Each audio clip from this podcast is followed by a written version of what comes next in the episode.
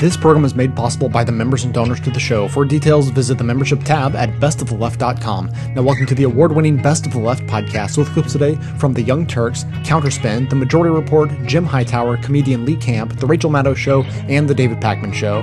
And a note for our more sensitive listeners the last clip of this episode may make you physically ill, and that's not even a joke. It made me queasy.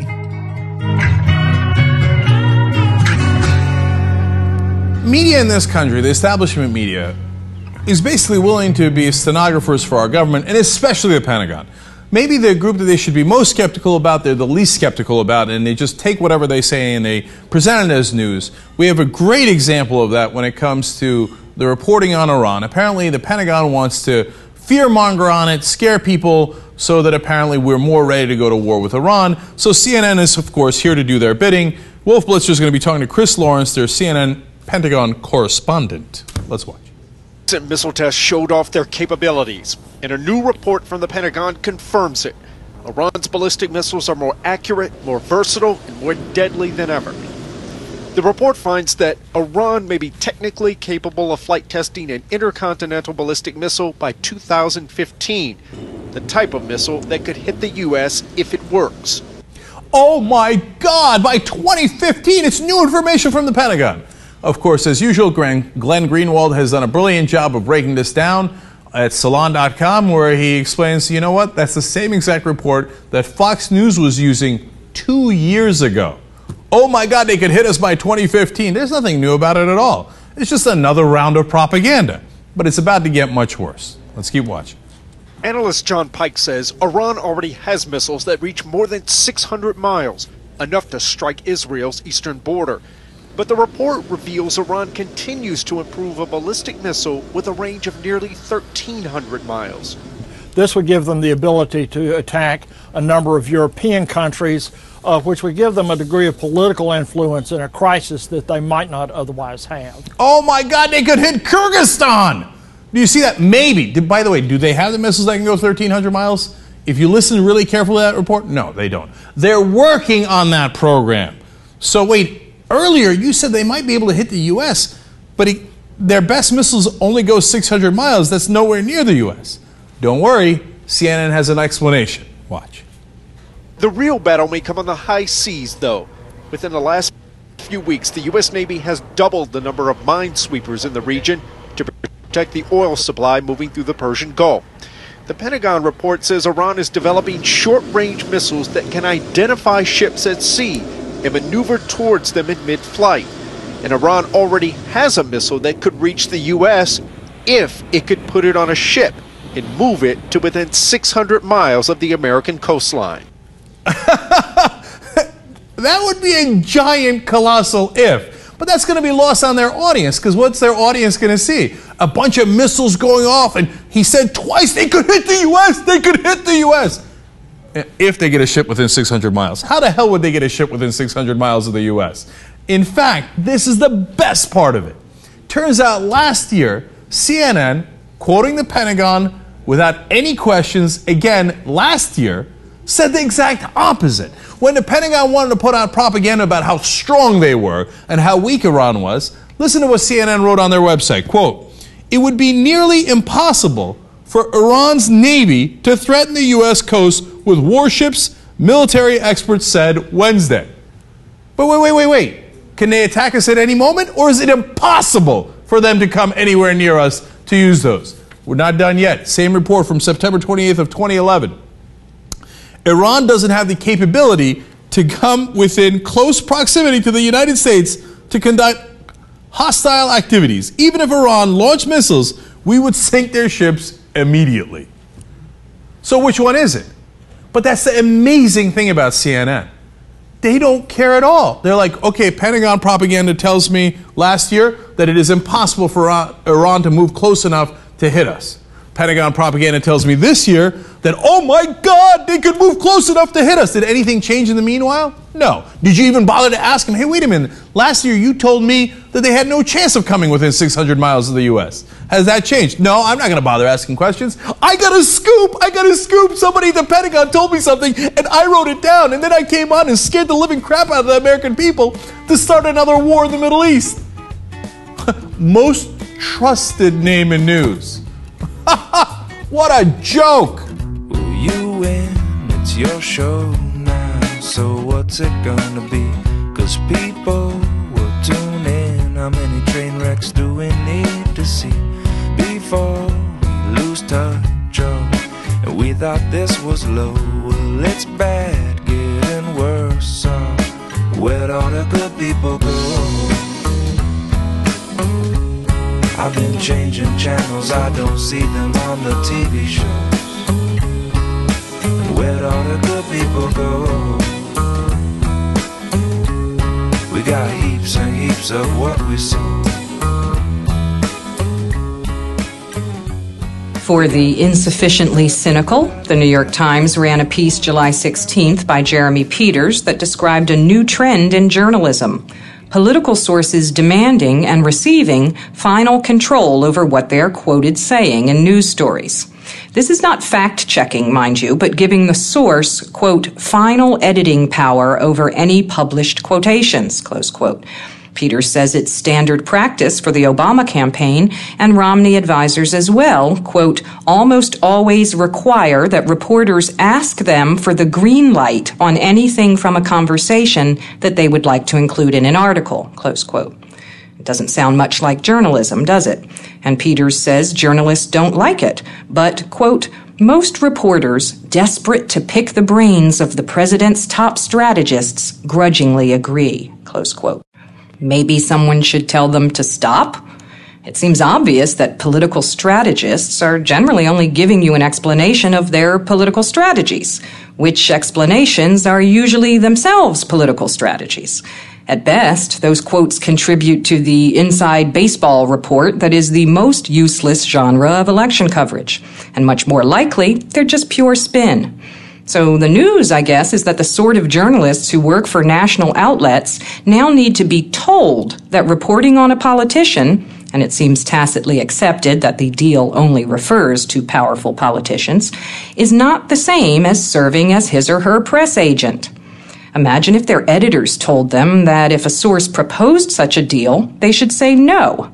Maybe some strategists would refuse to do interviews altogether and campaign correspondents would be forced to report on policy proposals and how they might affect people's lives.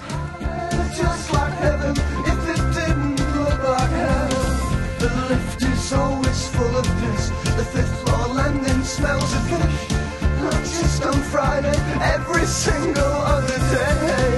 The kids come out tonight, they kick a ball and have a fight. And maybe shoot somebody if they lose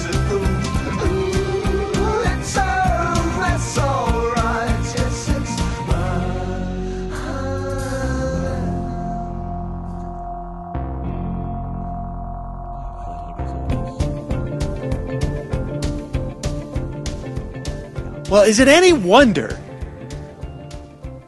with stories like uh, this where journalists are basically giving the sign off on quotes to campaigns and God knows who else. Like I say, if you do it for campaigns and you have no ethical problem with it, why wouldn't you do it for all your reporting? It would maintain your access. Is it any surprise that confidence in television news drops as well? Americans' confidence in television news is at a no, new low by one percentage point, with 21% of adults expressing a great deal or quite a lot of confidence in it. Only 21%. This marks a decline from 27% last year and from 46% when Gallup started tracking confidence in television news in 1993. That's stunning. In 20 years, confidence has dropped by 20 points. 25 points. The most interesting finding in this uh, latest poll, and these are, of course, just snapshots, but liberals and moderates lost so much confidence in television news this year, 11 and 10 points respectively, their views are now more akin to conservative views.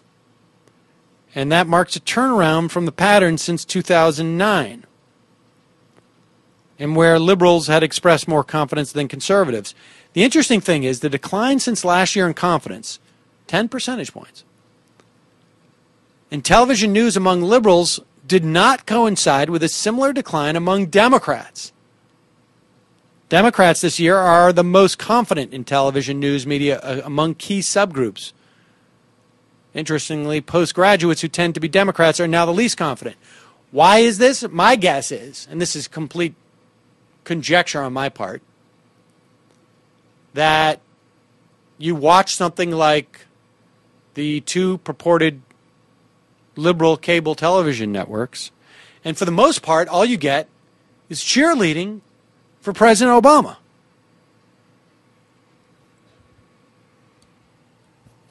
No criticism, no discussion of some of the greater systemic issues. And I have a feeling a lot of these postgraduates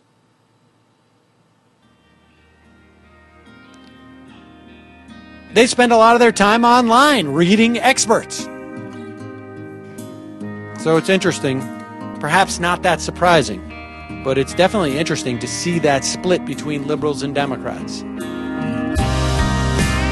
I was just guessing at numbers and figures, the puzzles apart. Questions of science, science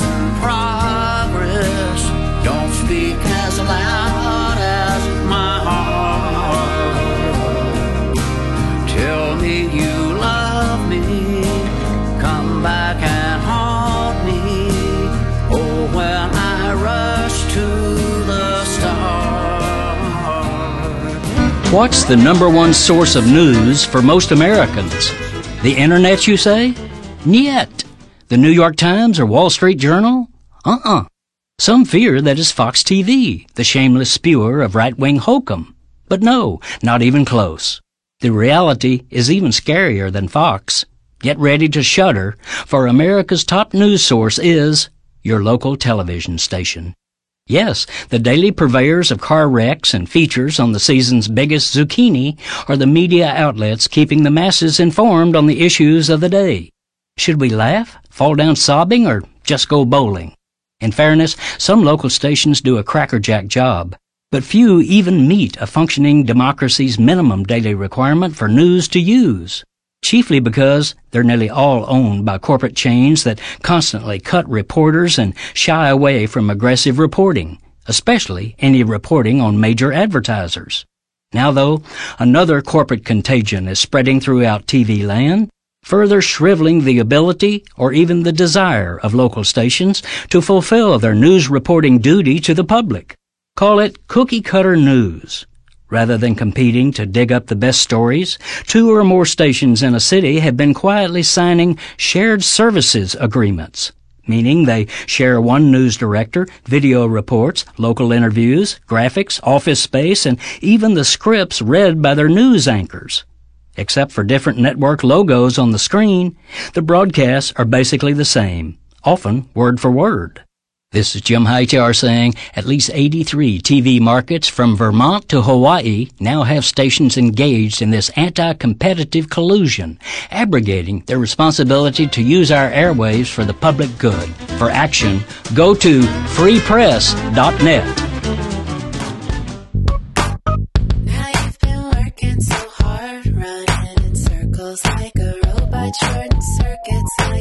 Like a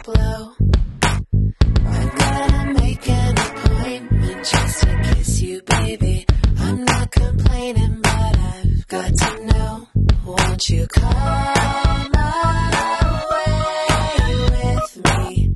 I'm not rich, but the first night is on me. You know I just got paid, baby. I know a place and they got cable TV. I don't mean to alarm you right at the beginning of the episode. It's not very polite. It's like walking into someone's apartment and immediately pointing out the spider in the corner or the dump on the carpet. But I have no choice. The truth is, America is at war. I know it's scary. You're like, what? Where? Grab my shovel and my mace. If we don't have mace, get some spray on deodorant. We're gonna get these. But it's the truth. America is at war in Afghanistan. It's been going on for about 11, 12 years now. But luckily for 99.9% of Americans, it's not a real war. It's just a silly game going on halfway across the world that no one pays attention to. So it made me think, why don't we just create a TV game show about it? I mean, that's what war is to us anyway. We could have special competitions like who could drop bombs from drone aircrafts and kill the fewest civilians or the most civilians who look surly. We could have the indoctrination episode where contestants go in with facts like almost all Muslims are peaceful and then they come out the other side going, all Muslims want to kill me and use the nation's 7-Elevens in a well-planned, highly sophisticated attack of obesity on the American people. Plus, it would be like the Hunger Games where you have your, your favorite contestants and then they slowly die horrible deaths. Meanwhile, we glorify the weaponry and the armory and laugh about the death and destruction. We could put B-list celebrities in the games like Hulk Hogan or Todd Palin, and if they died, no one would be too bothered. I mean, that's what's supposed to happen to a B celebrity. They die or they fall down a spiral of drug addiction or they go on dancing with the. It's horrible. Dying for our entertainment is the more compassionate end for them, honestly. So what are we waiting for? Let's get started. Somebody call up French Stewart. Get get Apollo Ono on the phone and Salt-N-Pepa and that guy who used to say, dude, you're getting a Dell. We have a reality show to make. What?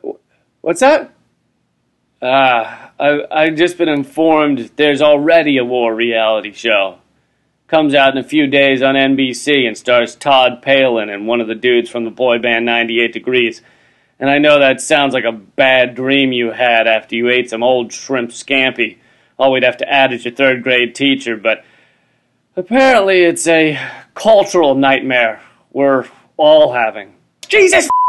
I was proposing it satirically, you is nothing sacred? Is there nothing that can't be exploited for entertainment? There are literally children getting blown to shreds in Afghanistan as we speak. And over here in our little bubble, it's a game show. It's fun for the whole family, exploding people for unknown reasons while 70% of America opposes it. It's simply a good old fashioned dance around the maple. Then again, America seems to oppose it in the same way they oppose eating peanut butter out of the jar with a fork. It seems wrong on many levels, but then when no one's watching, who really cares? And of course, this television show will make war look fun and exciting with no one getting really hurt. But I have a hunch that very few of the episodes will focus on watching your friend die or dealing with PTSD or how it feels to think you're fighting for democracy and then two years later find out you were fighting for ExxonMobil's kleptocracy. But if I'm wrong, if there's an entire episode devoted to giving Dean Cain or Todd Palin PTSD, if there's an episode about Picabo Street losing a leg and an arm to an IED, and then watching how she deals with returning to a society that doesn't even seem to know there's a war going on, then I will come back on here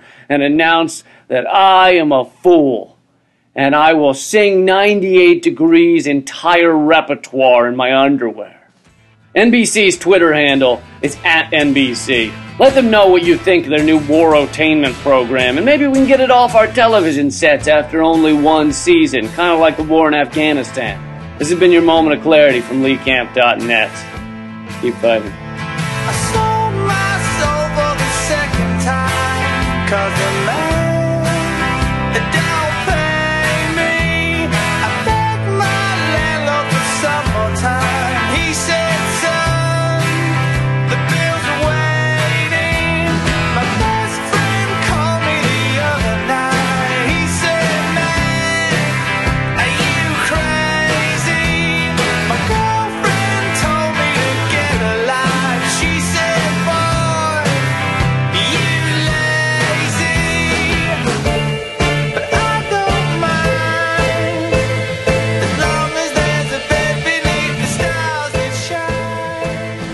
Here's a really interesting and telling story about uh, public relations and how they deal with Middle Eastern countries, but it's really more telling about our own press.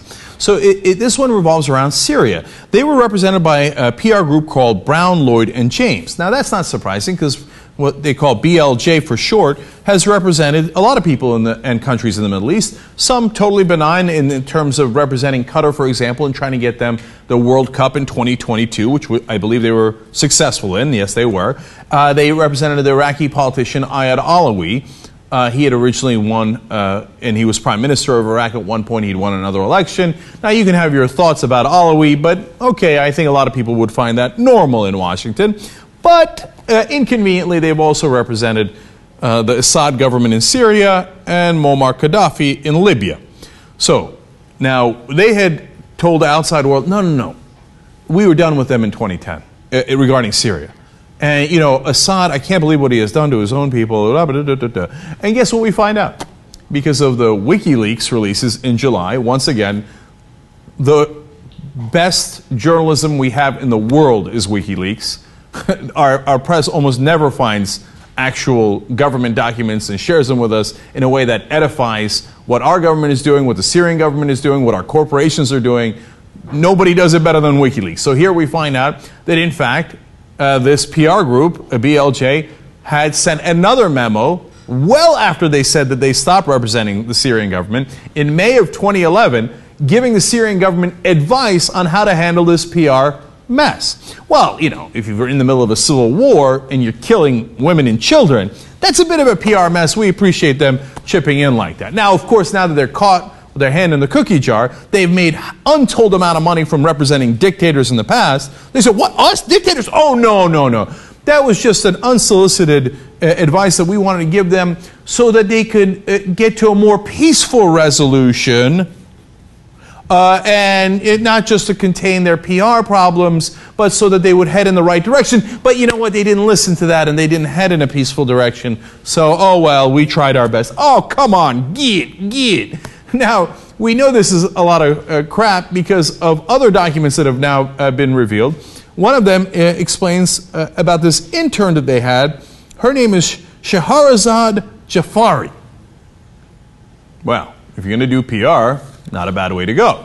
Anyway, she's uh, also happens to be the daughter of the uh, Syrian envoy to the United Nations, so in some ways connected to the Syrian government. She's working for this uh, Brown, Lloyd, and James PR group. And Assad, if you remember, had an interview with Barbara Walters. Now, before the Barbara Walters interview, I love this. Uh, this uh, person, and she also goes by Sherry, Sherry sends a note to Luna Chabel, who is one of Assad's media advisors, and tells them, quote, American psyche can be easily manipulated when they hear that there are mistakes done and now we are fixing it. So she tells basically Assad to go and talk to Barbara Walters and say, you know, we understand there were some mistakes, but you know, we are looking to fix them. Now, this is in the middle of butchering their own civilians. Do they think there was mistakes? No, the only mistake is that they didn't butcher enough of them, in their opinion, that they could quell the revolution, which they haven't been able to.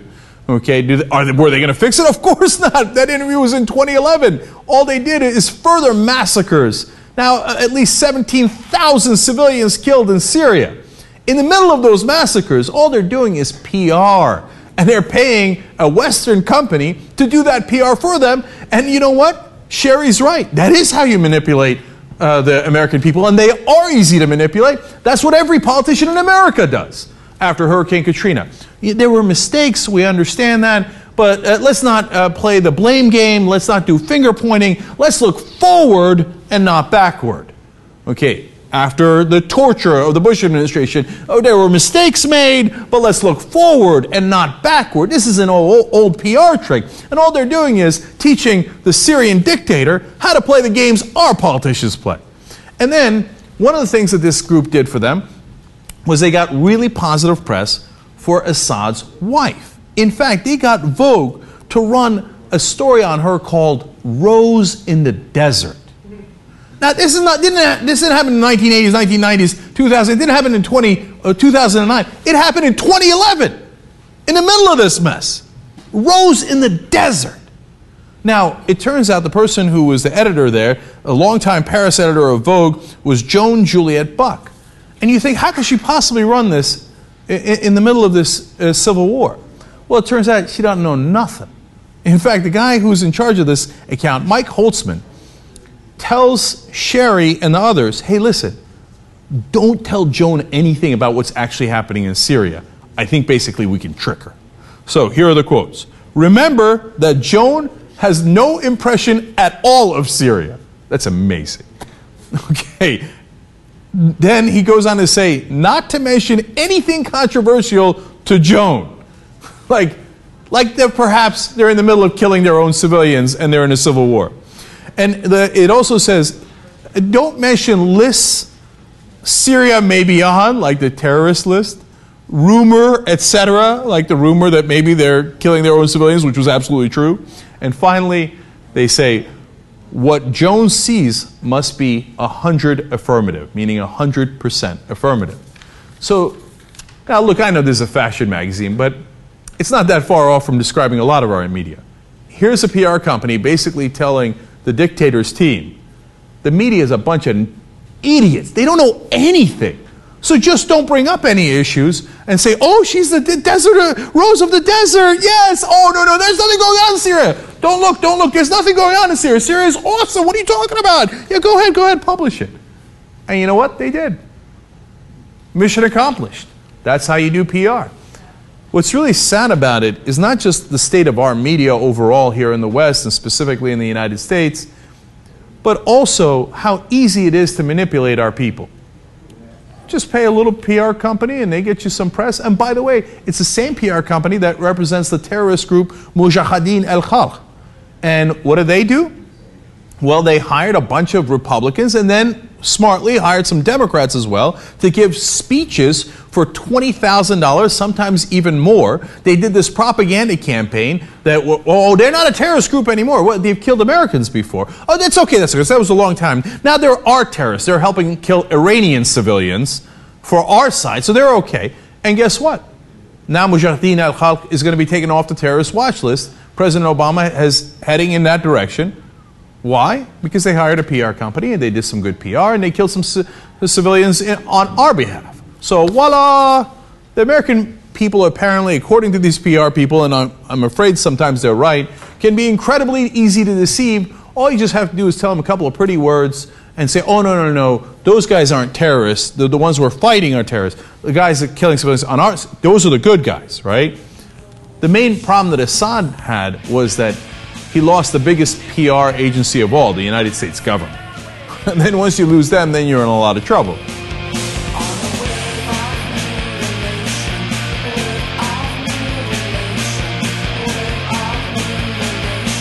As an anti consumerism advocate, I'd like to encourage you to shop less, don't buy things you don't need, and only buy the necessities from local, independently owned businesses. That said, if you don't take this good advice, then at least there's a way to shop that helps support this show at the same time. Simply click through to Amazon.com, just one of the major companies under constant boycott by one liberal cause or another, from the banner posted at bestoftheleft.com. Better yet, click through just once and bookmark that link to use every time you shop.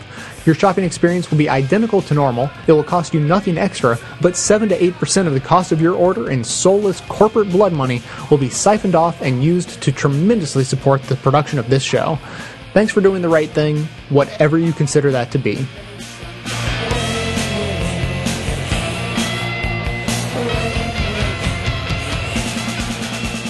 Pundits like New York Times columnists Tom Friedman and Nicholas Kristof commonly lament how Palestinian activism lacks a nonviolent strategy. Where is the Palestinian Gandhi, we hear, who could inspire those violent Arab masses to lay down their weapons? Well, Mahmoud Sarsak, a professional Palestinian soccer player, was recently released from an Israeli prison after a three month hunger strike. He'd been imprisoned for three years without charge or trial because Israeli security forces said he was a member of Islamic Jihad. Sarsak's release came just months after 33 year old baker Khader Adnan won his freedom after a hunger strike. But Sarsak's release, like Adnan's, received almost no attention in U.S. corporate media.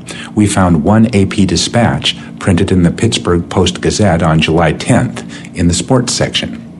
Of course, thousands of Palestinians have rejected violence as the most effective means to fight the apartheid structure they live under. Some in favor of what Sarsak calls the revolution of empty stomachs. somehow the pundits who claim to be waiting for such examples of peaceful resistance just don't seem to notice.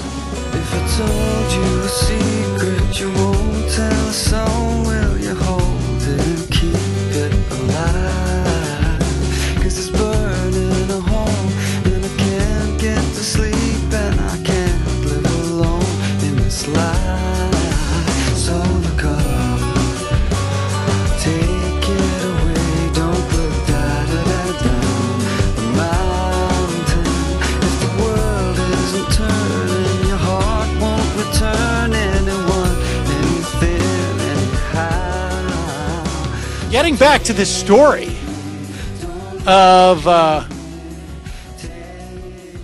of these reporters on the campaign trail now. New York Times reports on the fact that whether they're getting quotes from Obama campaign officials or Romney campaign officials, and you got to wonder, regardless of who they're getting uh, these quotes from from campaign officials, the campaign officials strike a deal with these journalists that if you're going to quote me, you need to send me the quote first and allow me to massage it.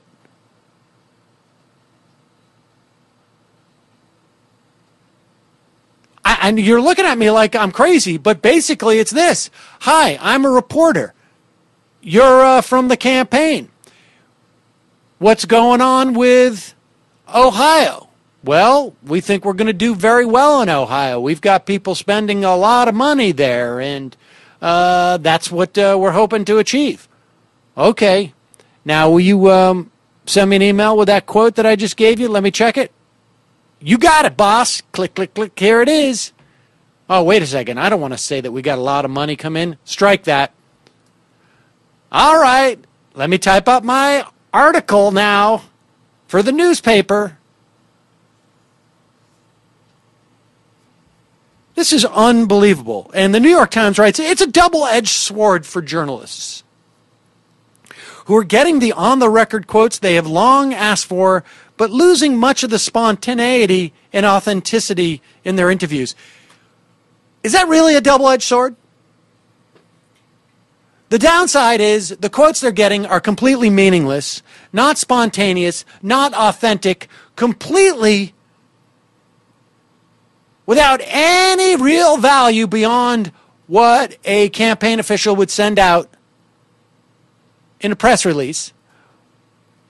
But on the flip side, at least they, they get those.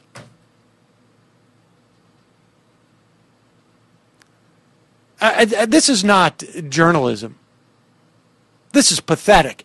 And let me ask you a question. Do you think that this is just a practice that these journalists cover a campaign for a year, year and a half, whatever it is? They just practice with campaigns? I mean, if they have no ethical problems doing it in the context of a campaign, why would they have an ethical problem doing it in the context of reporting on the White House? Reporting on business officials? Reporting on anything? I mean, if it's not wrong in this context, if it's a double edged sword, at least we're getting the quotes. Why would they not do this in every other context? How could we possibly believe they don't do this in every other context? I mean, this is the, the functional equivalent of me uh, pre recording an interview. And with a politician, with, I don't know, with anybody. Asking a good question, getting an answer, and then the guy goes, you know, you can't run that interview unless you uh, strike that part of it. I just decided I went too far. Okay, you got it, boss. Beep, beep. And I don't even put myself out there as some high minded journalist. I'm going to report on uh, Medicare penis pumps in a minute.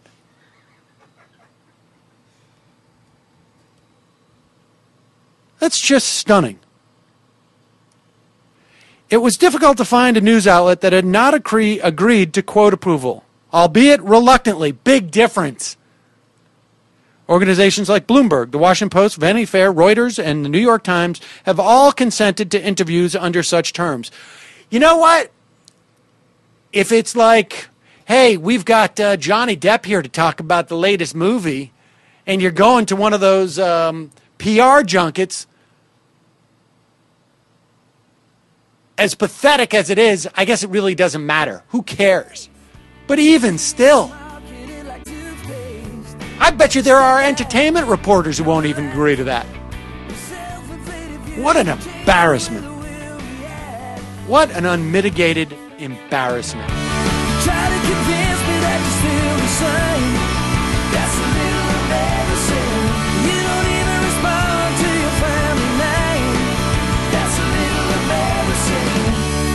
The mission of this show is to aggregate and amplify the best voices of the truly liberal media, and now you can play a critical role in helping fulfill that mission. I pick out the best clips I hear to share with you, and now you can do just the same thing extremely easily. Now available at bestoftheleft.com, each clip I play is made available individually with simple buttons that allow you to share your favorites on your networks through Facebook, Twitter, by email, and beyond. By myself, I can amplify this content to thousands of people, but collectively, we have the potential to reach millions. No kidding. Become your own media activist by taking one minute to share your favorite content a couple of days each week, help more people plug into the truly liberal media, and be an integral part of this extremely virtuous cycle. Thanks so much for your help. You never give up, but you're losing faith. And that's a little terrifying. I love the Associated Press. You love the Associated Press. Whether or not you are aware of how much you love them, the fact is that if you are at all a news junkie, if you're reading over the course of your typical day, you are basically marinating in Associated Press content all day long. The AP is everywhere. The AP is jointly owned by the American news organizations who use their stuff, and that means thousands of newspapers and TV stations and radio stations. They have hundreds of news bureaus all over the world. They have staff all over the world. They're the only news organization, for example, with a bureau in North Korea, for crying out loud. By dint of sheer size, the Associated Press is just indispensable. They're everywhere. But because they are everywhere, because their content is ubiquitous and used by so many news outlets, when the Associated Press does something bad, it's really bad. It isn't like one newspaper printing one lousy story. If it's the AP, it's one bad story that ends up in a zillion different newspapers and websites and TV stations and radio stations. So, for example, when the Associated Press published just a shockingly bad article about Kansas politics this past week, it did not just end up in some tragic little Kansas newspaper. It ended up in the Kansas City Star and in the Fresno Bee, and in the Charlotte Observer, and in the Minneapolis Star Tribune, and in the Miami Herald, and the State in South Carolina, and in the Times Pick in Louisiana, and in the Seattle Times, and the St. Louis Post Dispatch, and in the Connecticut Post, and the San Francisco Chronicle, and the Atlanta Journal Constitution, and, and, and, and. All of these papers or their websites and all of the aggregator websites running an eye popping Associated Press story that never should have run anywhere. Dr. George Tiller was murdered in Kansas three years ago when the anti abortion activist who killed him was pulled over by police right after the killing. The murderer had in his car the name and phone number of the policy director of Operation Rescue written on a piece of paper on his dashboard. Operation Rescue, the radical anti abortion group. The Associated Press on Friday published a piece about the Kansas primaries this week, focusing on the district attorney's race in Wichita, where Dr. Tiller was killed. The AP notes that the incumbent DA, a Democrat named Nola Foulston, is stepping down. And no Democrat is running to replace her. It was just two anti abortion Republicans who campaigned for Nola Foulston's old seat in the Tuesday primary in Kansas. Reporter Roxana Hegeman, reporting for the Associated Press, writes in this piece that it is a liability for one of these two Republican candidates that he has been a deputy in the DA's office he's now running to be put in charge of. Why would that be a liability to be a deputy district attorney? Why would that be bad? It's because, the Associated Press explains, people blame the current district attorney for the murder of George Tiller. What? This is just astonishing. Look at this. This is quoting directly from the AP's story. Look at this. It's important to note that Scott Roeder, the abortion opponent serving a life sentence for killing Dr. George Tiller, once told the Associated Press that he believed Dr. Tiller would never be brought to justice as long as Nola Foulston was in office. Brought to justice? That's not in quotes or anything. That's just the Associated Press describes it uncritically. He was never brought to justice. Continuing, the district attorney, Nola Foulston, had refused to allow then Attorney General Phill Kline to prosecute Dr. Tiller in her jurisdiction, resulting in a judge dismissing charges that the doctor had performed illegal late term abortions. While Foulston has insisted she was simply upholding the law, many abortion opponents blame her for derailing Kline's prosecution and ultimately for Dr. Tiller's death. If Nola Foulston had done her job with George Tiller, he would still be alive today, said Troy Newman, president of Wichita based Operation Rescue. Operation Rescue quoted as a credible observer in this case. Oh, yes, the blame for the doctor being shot to death by the anti abortion activist with ties to Operation Rescue lies with the district attorney who didn't prosecute that doctor for something or other. He didn't get prosecuted, so obviously he had to be shot. So says Operation Rescue, and so writes down the Associated Press, thus resulting in newspapers all over the country printing this absolutely wackadoo, uncontested, more than insinuation that an abortion doctor was murdered in Kansas because w- what? He needed killing? Because he hadn't been brought to justice? Incidentally, the assistant DA from Nola Foulston's office won the primary on Tuesday, on Tuesday in Kansas, but th- that, is, that is not what this is about. Generally speaking, I love the Associated Press, and you probably do too, but the AP besmirched Tuesday's Kansas primary with this trash that they published about it this past Friday. I haven't said anything about it to now because I keep expecting them to retract it. So far, nothing. Before this week is out, the Associated Press ought to retract what they published, and they ought to apologize. So we go inside and we gravely read the stones. All those people, all those lives, where are they now? With the love and hate and passions just like mine. They were born and then they lived and then they died. Seems so unfair. I want to cry. You say a thrice undone salutation to the dawn, and you claim these words as your own. But I've read well and I've heard them said a hundred times, maybe less, maybe more. Different note, I was wondering if you have any thoughts on Daniel Tosh rape joke debate that started last week. I don't think I've heard you comment on it, and I would be interested to hear how you think humor and politics can cross or combine on controversial, sensitive topics. I don't even really know who this comedian is, to be honest, but maybe it has to do with the reputation a comedian has built up on some level as to what kind of leeway or license they are given by the audience to joke about violence or racism or other serious political issues. I think it's best if you don't comment on this, but go ahead. Ah, this is what I'm going to say. One, Daniel Tosh is, I think, the, one of the highest rated shows on Comedy Central, if not the highest. Tosh point oh.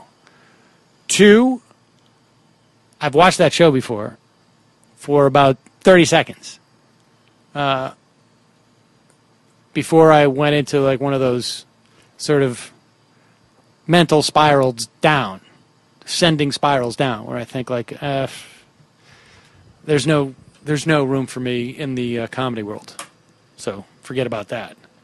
Um, three, I only saw a, couple of uh, like uh, I don't know the context of his joke, but it's possible that it was uh, funny in the moment, but um, nothing he says is funny to me, so I doubt it was. I, I do I think it's in bad taste? Yes. Do I have I heard jokes about rape? Uh, you know that where the word rape is used in there that I've found funny over the years? I imagine I probably have. You know, comedians operate in a different world, and I think context matters. Um, do I uh, feel like I should defend uh, Tosh? No, I don't care. It's show business. You know, you go in, you don't know your audience, it ends up uh, calling you out. But do I think far too much time was spent on this? Yes. I can assure you the implications of uh, Peter Tosh or what, what Daniel Tosh telling a joke in a comedy club about rape is probably one of the um, is probably uh, uh, down on the list of things that uh, impact uh, rape, and I think sometimes can be used as a scapegoat. But do I think the guy should be denounced for it? Sure. Do I think this much time should be spent on it? No. Um,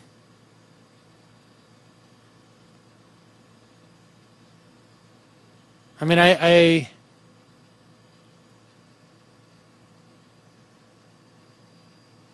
the there's a probably a far greater, and maybe this guy is just a surrogate for uh, for people who don't take uh, rape seriously, but um, comedians theoretically don't take anything seriously. Can someone be uh, hammered for a joke? I suppose you can think it's bad, and you can lose fans, but I don't know. I'm not sure what should be off limits in a comedy club other than what drives people out of their seats. That's, you know, in the main, that's generally how I feel. What's what's your opinion on the fact that he was interrupted by the person who was not enjoying the joke? I don't think that's relevant one way or another. I don't think he, you know, I don't think that gives him particularly any more or less license. You know, it's like if you're saying stuff in a comedy club that you can't defend that offend somebody in the comedy club as they walk out and write it on their blog, then you got a problem. You should be able to defend it. If you can't defend it, then you got a problem. That's basically what it comes down to to me. Um, and if you can't defend it, you know, apologize and uh, move on. I, I, I mean, for me, I, I think his entire TV show is indefensible. But apparently, it's the highest rated one on uh, Comedy Central. So I don't even know what to tell you about any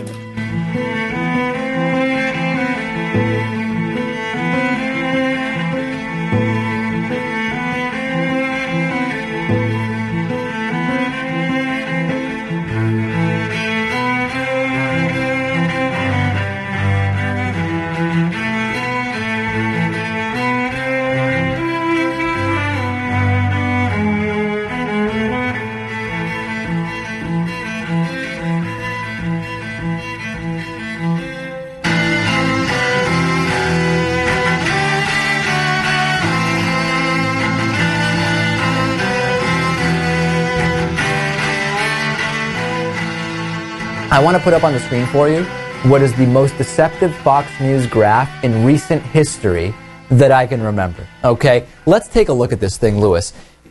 If Bush tax cuts expire, okay, this is a graph that Fox News put together to show what would happen to the top tax rate, the top marginal tax rate, if the Bush tax cuts expire. Now, if you take a look at the quick glance here, you see now on the left a tiny little sliver of a graph.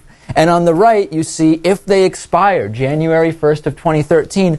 Look at that huge increase, Lewis. I mean, it looks like it's five times as big. It's, it's shocking how much taxes will go up if the Bush tax cuts expire, isn't it? It is indeed. Now let's look at the scale of this. You would think, if you're talking about a tax rate, you would have a scale that goes from what? Zero to what? 100. Exactly. And then if you see such a big increase, clearly we're much closer to 100 than we are to zero. Well, no, the scale starts at 34 and it goes up to 42. For some reason, We Fox have zoomed News, in on, on this spectrum. Uh, right, Fox News has decide, decided that to be most accurate, to, let to just report and let you decide, they'll zoom in on just 8 percentage points between 34 and 42 on the scale. And as you can see, that huge, incredible increase that looks to be about four or five times as big on the right actually represents 4.6 percentage points. I think you're looking at this the wrong way. Fox News knows that its viewers are so well informed that they're going to be able to take this nuanced graph and understand it for what it really is. Oh, is that right? Yeah. I, I have nothing to add to this. So a 4.5% increase looks like a 90% increase to Fox viewers, or maybe even a 500% increase to Fox viewers. Sounds about right, and I hate to say it, but a lot of Fox News viewers will accept this, and they'll go around and say, "Did you see that graph? It's incredible. If that, that top tax rate expires, it's just going to explode. The tax tax rate is going to explode." Oh wait, it's 4.6 percentage points on the, the, the top marginal tax rate. Hmm. Yes. Oh well. We're used to this stuff, right? We are, yeah. I mean, it's still a factually accurate graph. It's just composed in a way that could mislead people if they don't pay attention to it. How do you respond to that, Natan, to the, what Lewis is saying? Which is, it's an interesting point that factually the graph is not misrepresenting anything. It says the scale is from 38 to 42. How, how do you counter I, that? I think it's pretty clear that when these graphs are shown to people on TV, especially the type of viewer that watches Fox News, the point of it is to get across a, a, a main message, a very simple message. This imposing and this, and this communicates the opposite message to the one that reflects reality.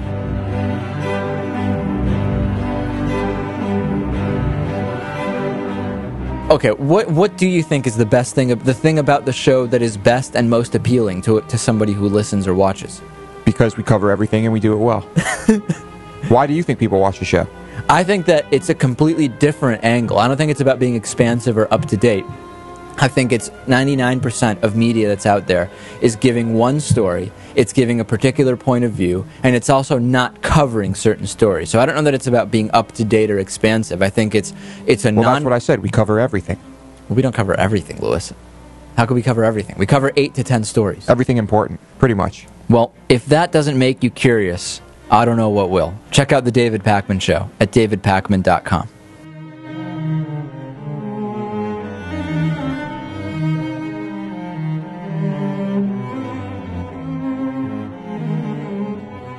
Fox News is on the warpath, and of course, so is Mitt Romney, on a new controversy ginned up by the right wing blogosphere and then Fox News, then Mitt Romney.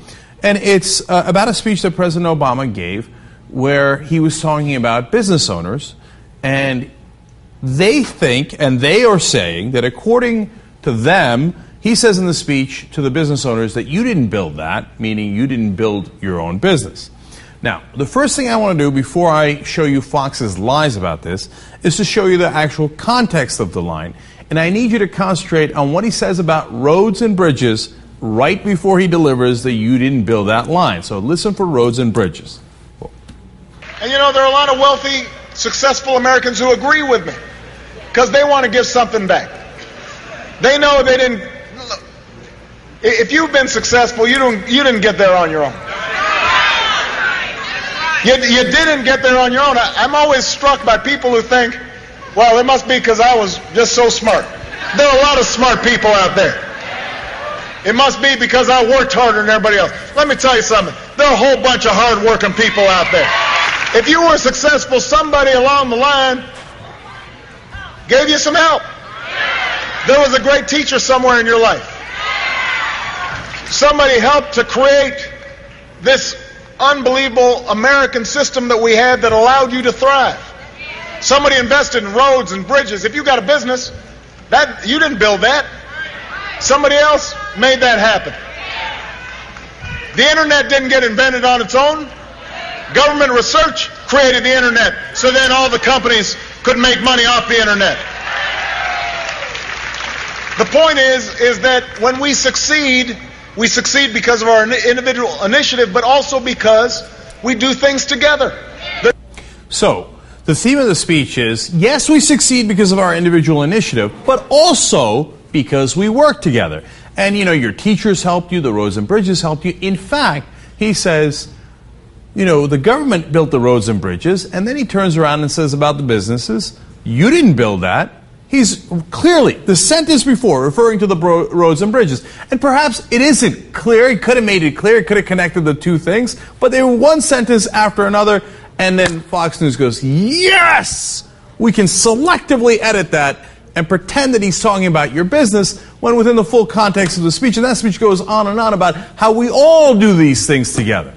Now, obviously, Mitt Romney campaign loves this. Immediately, a political attack ad on it. Let's watch.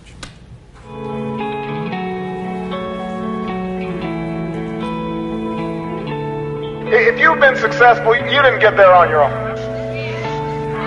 You, you didn't get there on your own. I, I'm always struck by people who think, well, it must be because I was just so smart. There are a lot of smart people out there. It must be because I worked harder than everybody else. Let me tell you something. If you got a business, that you didn't build that. Somebody else made that happen. My father's hands didn't build this company. My hands didn't build this company. My son's hands aren't building this company. Did somebody else take out the loan on my father's house to finance the equipment? Did somebody else make payroll every week and figure out where it's coming from? President Obama, you're killing us out here. Through hard You're killing us out here, President Obama. Uh, by the way, I took out the line about building the roads and the bridges. That came right before the sentence that said, You didn't build that. so, now, that's his opponent. Uh, you understand that. That's a political opponent. And, you know, sometimes President Obama has taken Mitt Romney's words out of context. Okay, fair is fair. What's interesting is how Fox News has manipulated this. First of all, this news network has decided to cover this 42 times in the span of two days. So on July 16th and 17th, they did 42 different segments on it, and they did a combined two hours and 19 minutes of television on it. You have to understand something. In television, if you do a seven minute segment on something, that's pretty long.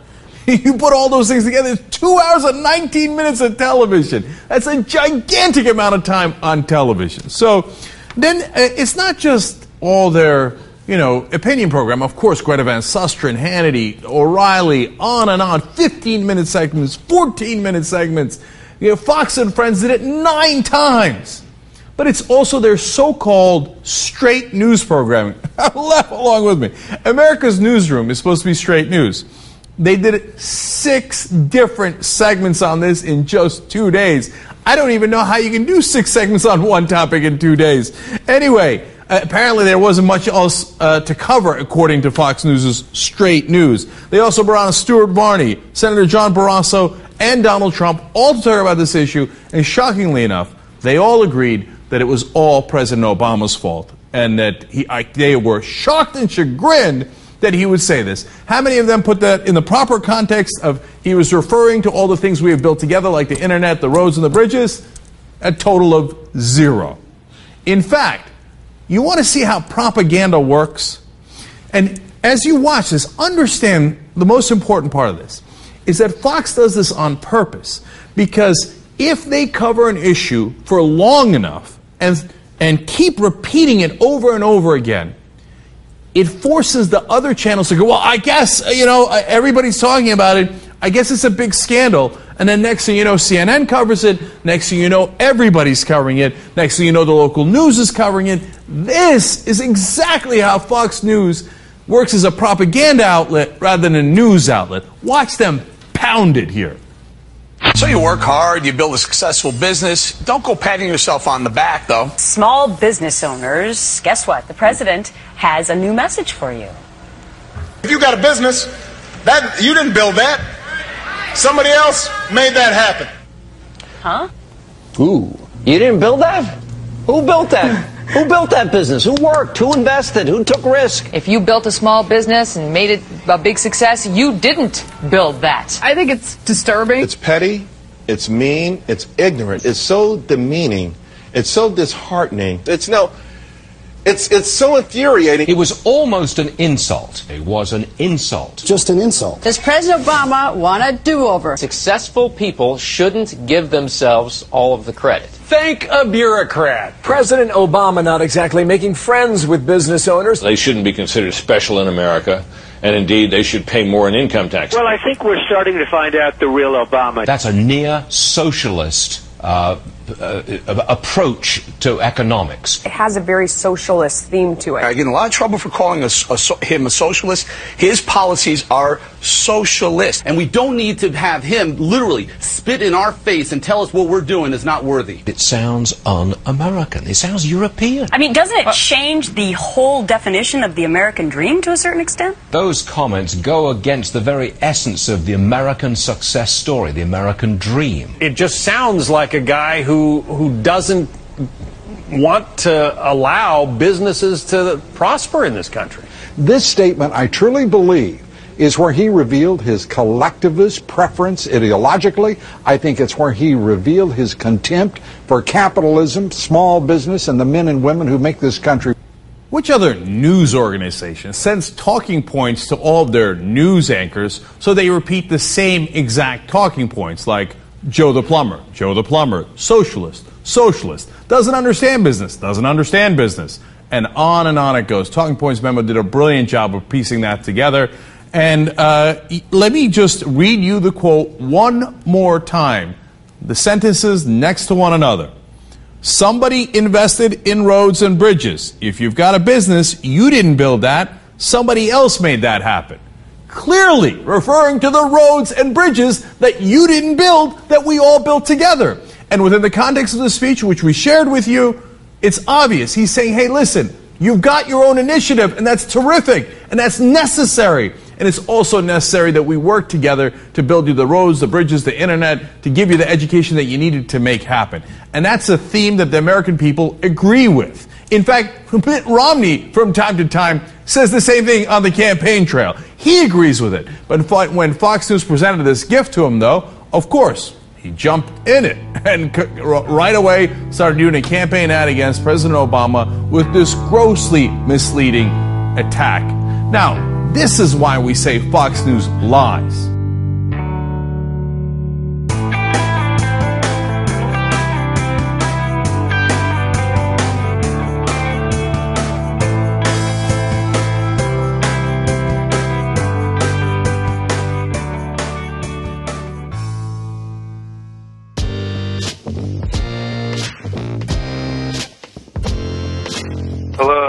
Invest to the Left.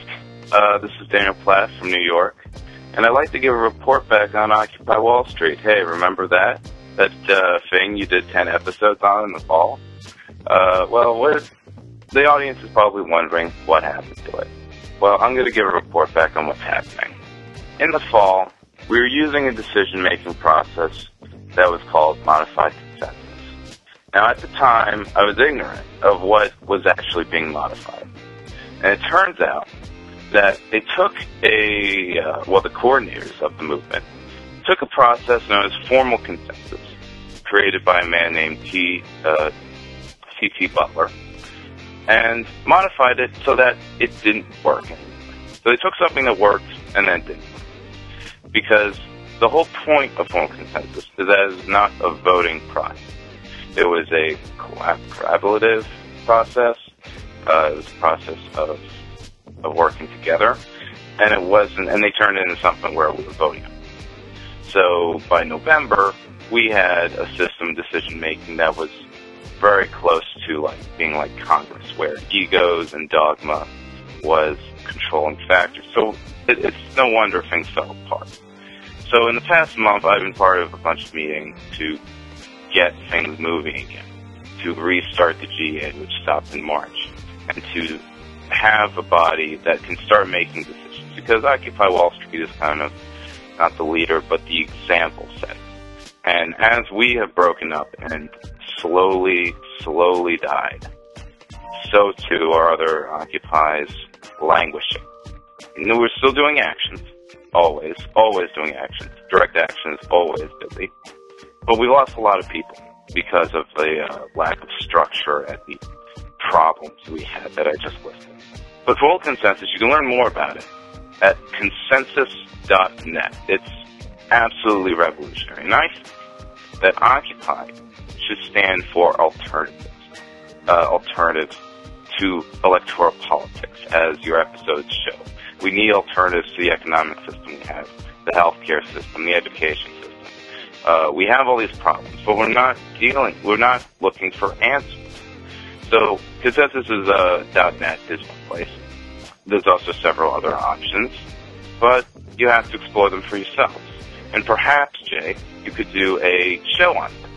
Uh, or, and perhaps do a kind of follow-up Occupy show. I know Citizen Radio and Common Sense uh, sometimes mention it, but not many other sources talk about it. Usually because of a corporate media blackout or some other such, not paying attention. So, uh, thank you for uh, keeping us rambling, and if you want, and I'll leave another message if I have to uh, have more to say. Thank you. Thanks for listening, everyone, and thanks to all those who called into the voicemail line. If you would like to leave a comment, question, or activist call to action yourself to be played on the show, the number to dial is 206 202 3410. So, this is, uh, so a few months ago now, I, I used a song on the show by Paul Simon from his Graceland album, and I got a comment uh, in response that I cannot for the life of me find now uh, because I, I'm not sure how it can. It could have been email or I don't think it was a voicemail. Uh, could have been uh, Twitter or Facebook. Who knows what? But I can't find it.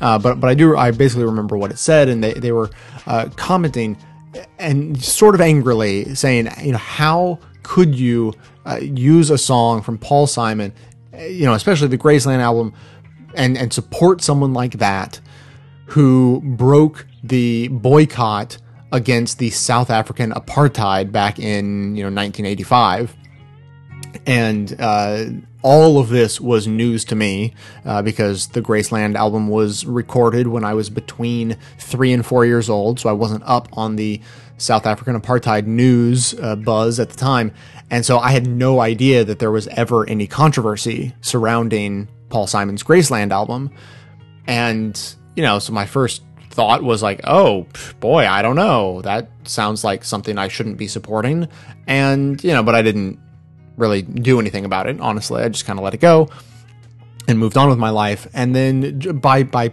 I think pure coincidence, a few weeks later on uh, the David Feldman show, which I listen to regularly because he uh, you know appears on Best of the Left on, on occasion, and uh, and so he was having a conversation. He brought up the Paul Simon apartheid issue uh, revolved revolving around the Graceland album because it's uh it's like the 25th anniversary or you know uh, the 25th anniversary just happened something like that. And there was a movie made specifically addressing sort of uh, a look back at this whole controversy and so David Feldman just was giving it a glowing review at how good the documentary was and I thought oh that's really interesting specifically because I got this one comment from one person who brought this up in in relation to the show, and you know because I like Paul Simon and that album and was interested in the uh, you know the whole controversy. I thought you know what I'm going to watch that movie because I don't know anything about this subject, and this sounds like an okay way to uh, to learn about it. So it, it, it features you know plenty of interviews with Paul Simon, but also lots of people surrounding the issue, lots of the musicians who were originally a part of recording that album, and it does a really amazingly good and balanced job of showing the really interesting perspectives of both sides. Paul Simon basically takes the perspective that, you know, although he was completely opposed to the apartheid state in South Africa, that you know, he sh- as an artist, he shouldn't be restrained by a boycott like that. And you know, it was all about the music, and and you know, so he was resisting the apartheid in his own way, but not going along with the political uh, sort of idea, the the strategic way to combat the apartheid state. And uh, you know, and then the other side was sort of like, hey, we're we have this strategy in place for a reason. We have this boycott in place for a reason in order to be supportive of the strategy, you have to abide by the boycott and so on. And so you, you really get a pretty decent look at both sides. And honestly, I came away from it with mixed feelings. You know, I, I don't have mixed feelings about, you know, how it all ended up 25 years later. Everyone's perfectly happy about it. Everyone loves everyone else. Everything's forgiven and, you know, there are no hard feelings left over. So I certainly don't feel bad about using Paul Simon's music in the show now. but uh, you know, but looking back, I was like, oh, I'm not sure. If I if I had been in his position 25 years ago, I'm not sure I would have done what he did. But anyways, it was really interesting stuff, and and particularly I thought would be interesting to listeners of this show, due specifically to all of the talk of. Uh, you know, privilege and race relations and all those things that have been uh, a part of the the major conversation going on for the last uh, few months because you know this was this is like you know privilege at its at its peak. You know, the, Paul Simon, this white rich American, going to you know poor black uh, apartheid South Africa to make music. I mean, it's really interesting, really complicated, really nuanced, and, and really worth checking out. Uh, so I just want to mention it and, and let you know that if you would like to see it yourself, it is called Under African Skies. So, you know, Google. I think it's on Hulu Plus. That's where I uh, saw it. And uh, yeah, so if you're interested, check it out. Highly recommended. So that's going to do it for today. Thanks to everyone for listening. Thanks to everyone who supports the show by becoming a member or making a one time donation. Uh, every single one of those is absolutely uh, appreciated and is what helps make the show go. Of course, everyone can help support the show just by telling everyone you know about it and by spreading the word of individual clips you particularly like through your social networks. That can be done on the website itself. Stay tuned into the show between episodes by joining with us on Facebook and Twitter. And for details on the show itself, including links to all of the sources and music used in this and every episode, all that information is always posted in the show notes on the blog. So, coming to you from inside the Beltway, yet outside the conventional wisdom of Washington, D.C., my name is Jay, and this has been the Best of the Left podcast coming to you every third day, thanks entirely to the members and donors of the show show from bestoftheleft.com. Thought by black and white, you took a picture that wasn't right. Burning on a shining sheet, the only maker that you wanna meet. A dying man in a living room, whose shadow bases the floor. Will take you out in